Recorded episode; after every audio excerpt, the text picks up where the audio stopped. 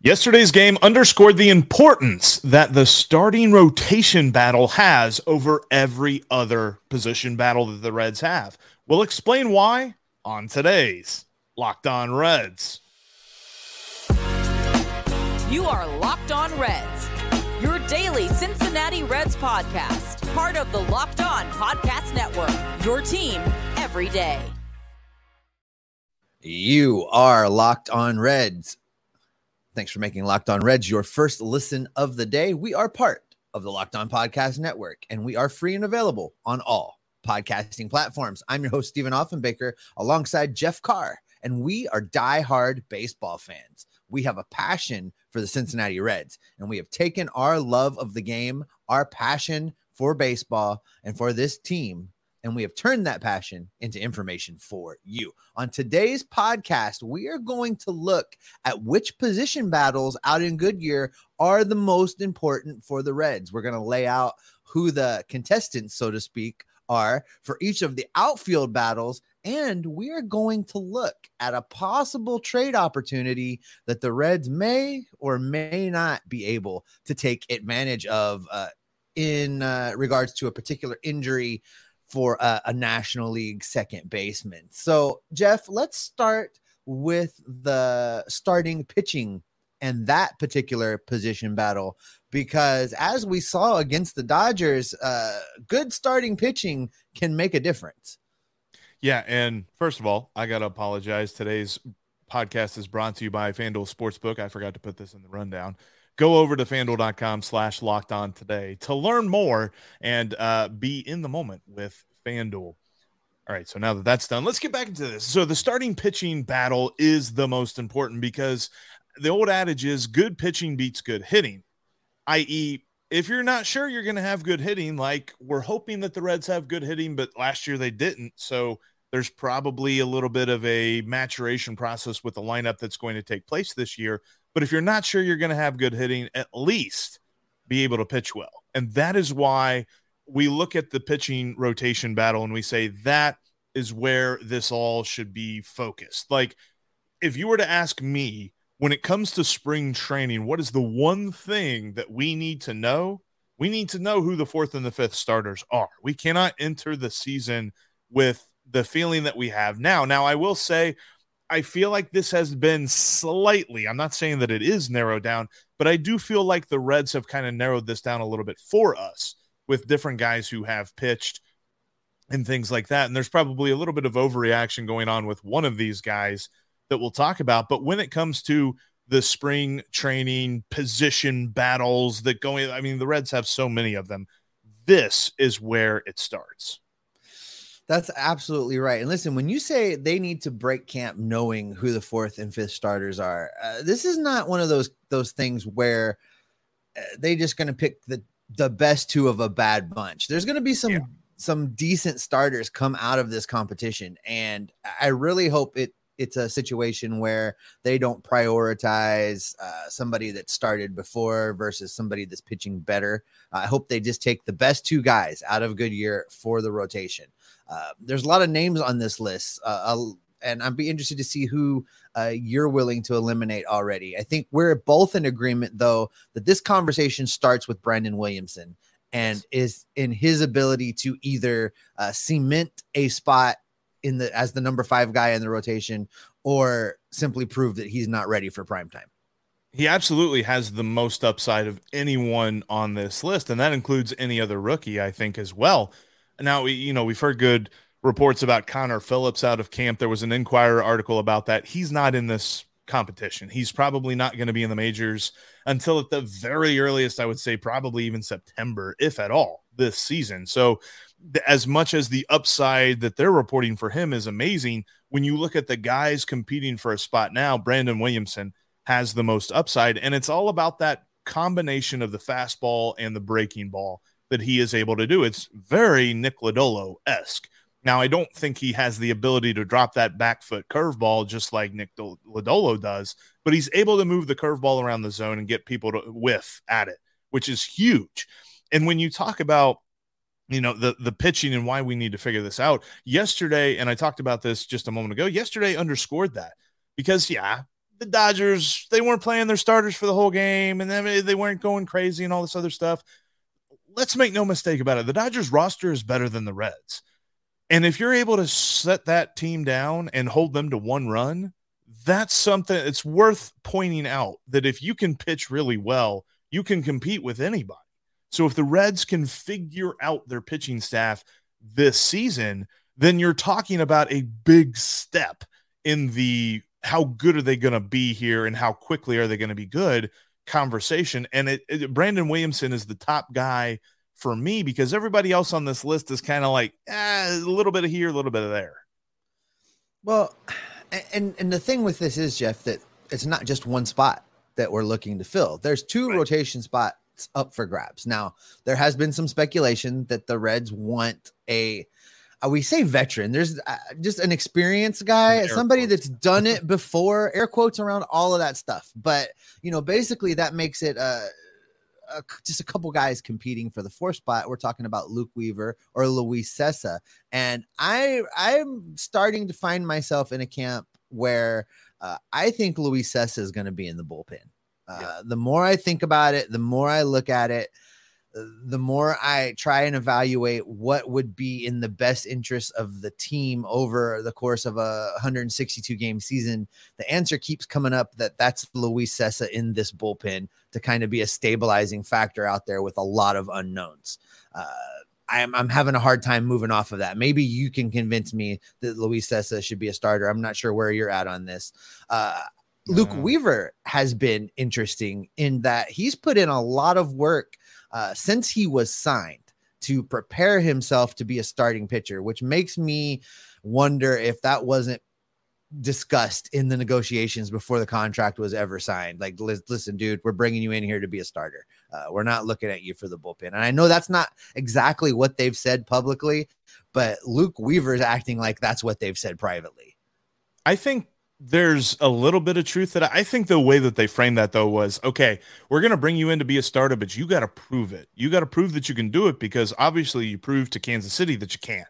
And if you're going to be a starter here, you got to work on a few things. And all of reports out of camp are he's been working really hard on a four pitch mix. We always talk about starting pitchers, they got to have an arsenal, right? It, like the the whole thing of having two really good pitches, but you don't really throw a third pitch is slightly concerning. And that's why it's such a huge revelation that Hunter Greene is really starting to control his changeup. Like that's like huge, huge thing there. Um, when let's, it comes let's to Luke dig Weaver, in on that a, for let's yeah, dig yeah. in on that for just a second with what you're saying. So think about it from a hitter's perspective.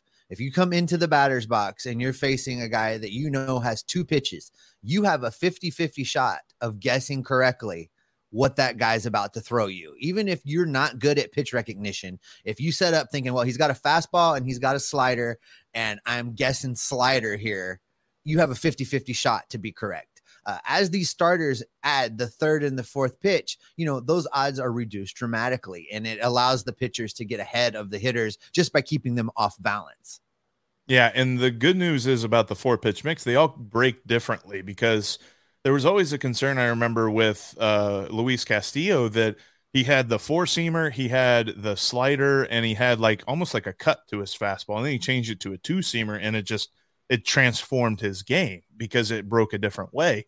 And then when you look at uh, Luke Weaver, he's got a four seamer, which probably, if anything, has a rise to it, a cut fastball, which goes one way, a change, and then a curve, which dips down. So all of this stuff just moves differently. And, and and it falls under the factor of let's make sure the hitter has no chance of catching up with all of this. And the one guy and i don't know that i would would necessarily say he's out of the running right now but his start to the spring training has not been um, very inspiring has been connor overton. And he is a guy that I think we fell in love with because the Reds were struggling so mightily with their starting pitching whenever he came up last year and was really doing some good work for the Reds. And the grand scheme of things, that was only like seven starts. So maybe pump the brakes a little bit with the enthusiasm. I would love to see him take that fifth spot in the rotation. But if he's going to continue to pitch like this in the spring, like we said, spring training this year is a huge evaluation time. And if you're going to not play well during that evaluation time, it's hard for me to justify putting you in the rotation. I would like to point out that all through the offseason and all through our ramp up to spring, I have never one time mentioned Connor Overton as the fourth or fifth Fair, starter. Yeah, yeah. and there and there's a reason for that. Uh, you know, I I didn't get on that hype train last year like everybody else. I mean, in a season that was pretty abysmal and we were looking for bright spots, yeah, what Connor Overton did through those first six, seven starts that he made was a bright spot for this team, but it was a very, very small sample size and it came out of nowhere. And the league didn't have time to adjust to Connor Overton before he was injured. Uh, they had time to watch film and they had time to get their adjustments down before he came back and there was a there was a good body of film to look at for when he came back. And we saw what happened. And I felt like they rushed him back a little bit. And I was okay with that just in the circumstance and to help him kind of knock off the rust. Uh, what we've seen now out in Goodyear is that uh, maybe people figured out how to hit Connor Overton. And I, I hope that's not the case. Uh, I don't, I'm not looking to him to be one of these starters. Uh, I think, uh, if anything, uh, long man in the bullpen, ability yeah. to spot start. Uh, there's value there. Listen, you don't have to be a sub three ERA, strike everybody out guy to be valuable to a team. If you're a solid long man that can get some guys out and limit damage and and fill in in an emergency and not disrupt an entire pitching staff, that brings value to a team. And I think Connor Overton can be that guy for the Reds in 2023. I, I definitely agree. And I think kind of where we're going with this is that we like Luke Weaver and we like Brandon Williamson right now. We'll see how that continues to develop throughout spring training because the Reds need to get this pitching plan right to take that first step toward relevance. Do you know, Steve, not quite as important as pitching, but definitely next in line is figuring out this outfield. There may be a new name in the mix that we didn't talk about really at all this offseason, and we'll explain who that is coming up next. Before we get into that, though, I want to get into FanDuel. FanDuel is the official sports book of Locked On, and they are giving you a no sweat first bet right now. If you go to fanduel.com slash locked on, you can get a no sweat first bet of up to a thousand dollars. Now, what's that mean? That means you can place a bet of up to a thousand dollars, and if it doesn't win, you will get free bet credits in return that you can then place wagers on other things. And as the NBA season is going along, we're, we're past the midway point. The Lakers just lost LeBron James.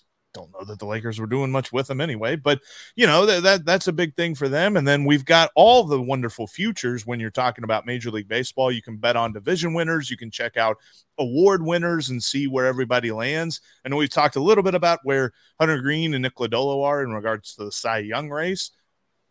There's really no odds on any Reds winning the MVP award that could be interesting to see how that plays out in the first month if uh, somebody really takes off. But that being said, FanDuel is your number one spot to check out your next line as they've got an amazing, easy to use app. It is so great. Like if you are a seasoned gambler or if you are a new sports wagerer, especially as we get close to the NCAA tournament, FanDuel is your best bet. So go over to fanduel.com slash locked on today and learn more about the no sweat first bet of up to $1,000 that you can get. That's fanduel.com slash locked on. You need to make every moment more with FanDuel.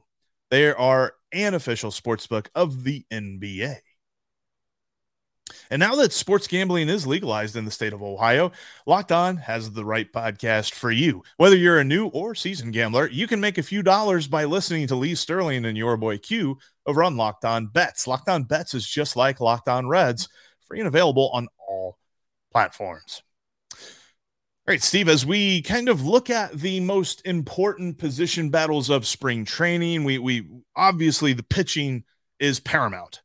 But the outfield which is quite a hodgepodge, has to also be figured out too. We've been very excited, and I I know everybody is waiting for me to drop Will Benson's name in the show. And look at that, it took me a whole 14 minutes to say it today. So you know everybody can kind of breathe a little bit. I'm not going to inundate you with Will Benson talk today, but I've been happy with what I've seen from him. But as far as figuring out this outfield goes, especially in a world where Joey Votto may miss some time in the regular season and Wil Myers has to play first base sometimes, there's a lot going on. there's a whole lot going on. And I know, and we'll get to Will Benson and we'll get to center field specifically because uh, one of the guys I really want to talk about uh, could play that position. Mm-hmm. And Jeff, I've been really pleasantly surprised with the hustle, with the aggressiveness, with the energy that Friedl has brought to camp trying to position himself uh, as a guy on this team. Uh, he very well could play his way into a lot more playing time than I was counting on for him, especially uh, as you say, if Wil Myers is playing first base uh, there could be a situation where both Fraley and Friedl uh, could be starters against right-handed pitching. And I wasn't quite there in my head when we were talking about this, especially after uh, the Will Benson trade. But there could be all three of those bats could play versus right-handed pitchers, and that could be your starting outfield of, of Fraley, Friedl, and Benson. Yeah, I think both of us would be super excited about that because it's an all lefty outfield. That'd be mm-hmm. phenomenal. Um, but yeah, TJ Friedl has really come out of the gate firing, and he left yesterday's game early after getting hit by a pitch. But um, uh, Bobby Nightengale even noted in his tweet about it, he was just like he was about to come out of the game anyway, so this is probably just precautionary.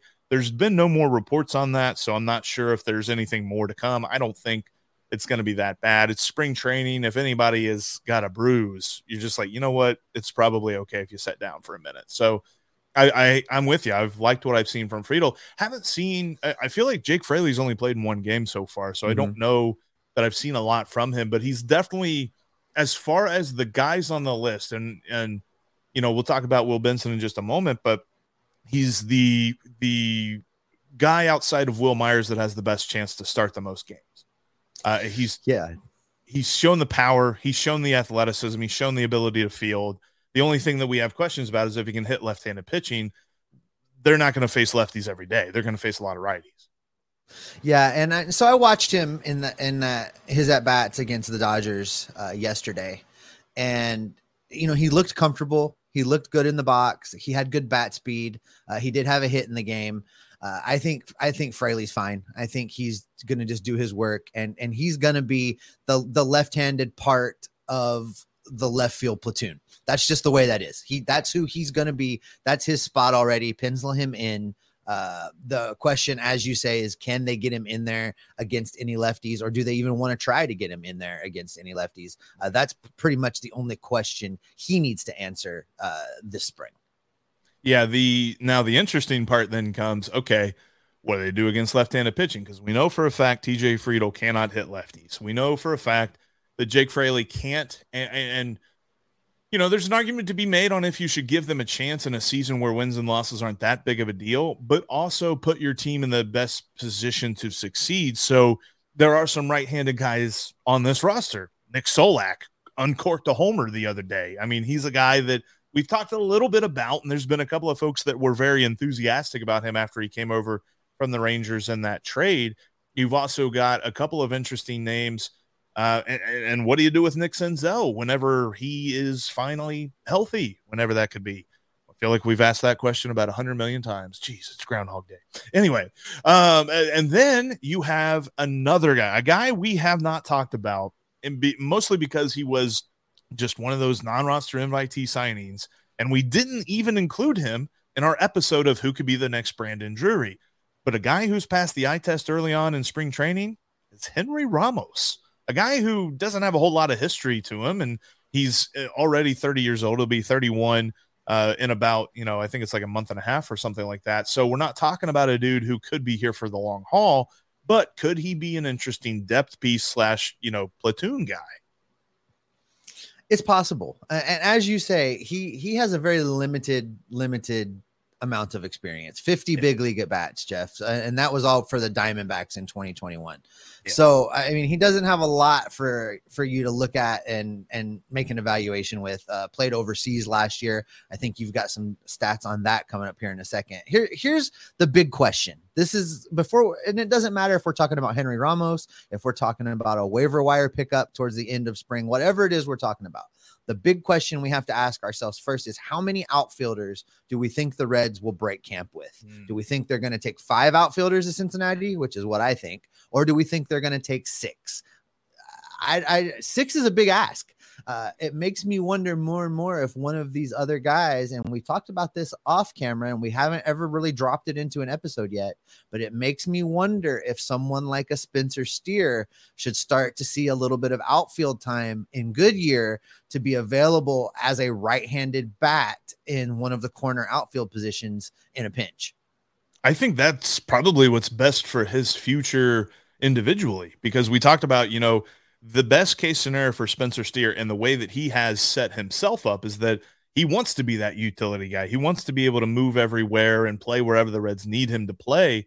And if he is going to kind of turn into that Ben Zobrist, or even I know I've used Ben Zobrist a lot. Let's let's use a Reds example. Let's go back to Miguel Cairo. You remember Miguel Cairo? He kind of moved I around do. when the Reds needed him to, and he played pretty decently in those utility spots. So maybe he can be and and there's going to be some somebody kill me for this because I think Spencer Steer is better than Miguel Cairo, but that's kind of the role I envision him in and maybe get him some at bats in left field and stuff like that. Because you're right it's it's hard to en- envision. So let's let's pretend they break camp with six. You've got Wil Myers you've got Will Benson you've got TJ Friedl you've got Jake Fraley. That's 4 mm-hmm. um is Nick Senzel healthy? That could be your fifth guy. And then are you talking about Nick Solak? Are you talking about, I mean, uh, who that sixth guy is, I think has to have some positional flexibility in his own mm-hmm. right.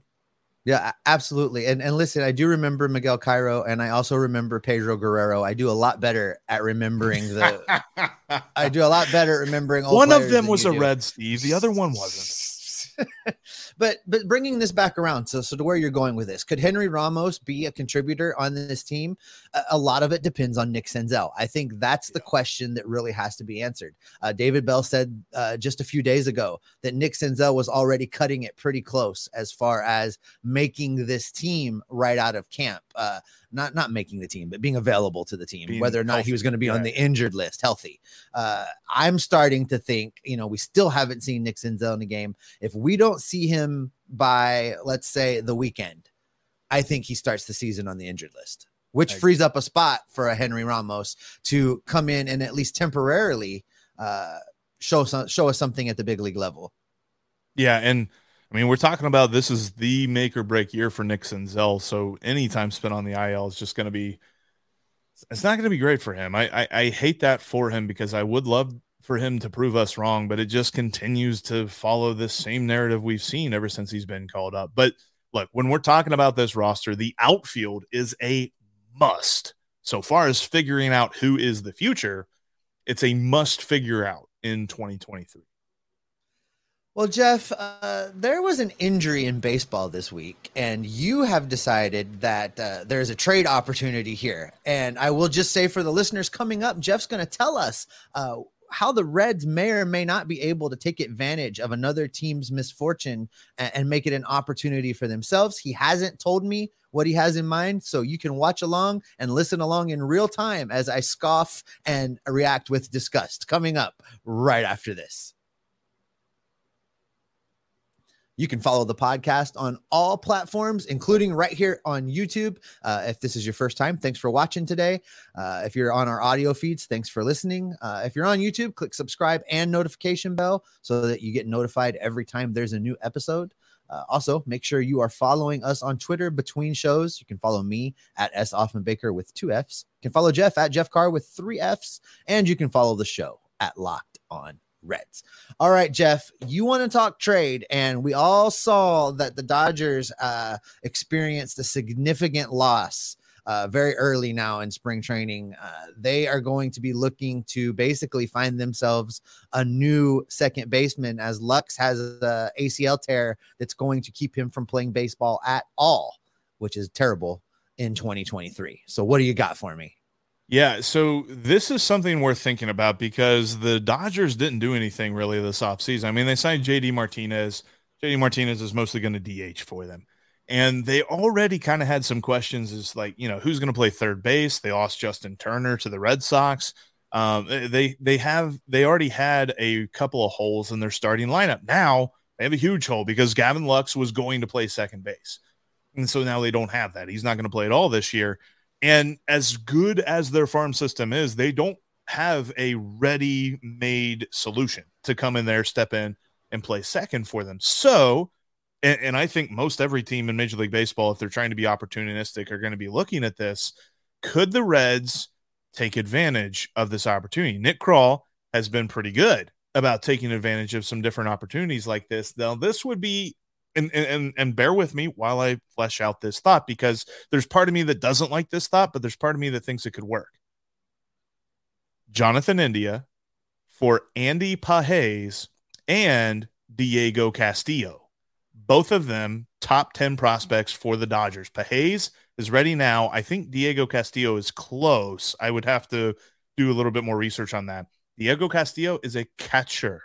So you get an outfielder for the future to go with Will Benson, and you get Diego Cartaya, who becomes your catcher. Tyler Stephenson can move to first. And then you can move Matt McLain to second base. So the Dodgers have been pretty reluctant to even discuss the idea of trading those guys, correct? Right. You know, if that's the deal, if the deal is if all the Reds have to send is Jonathan India, you know, I might be in on that. Um, bearing in th- mind that it's gonna it's gonna create chaos within the team yeah, again, just like we saw at the beginning of last spring training. But that, I would do that deal.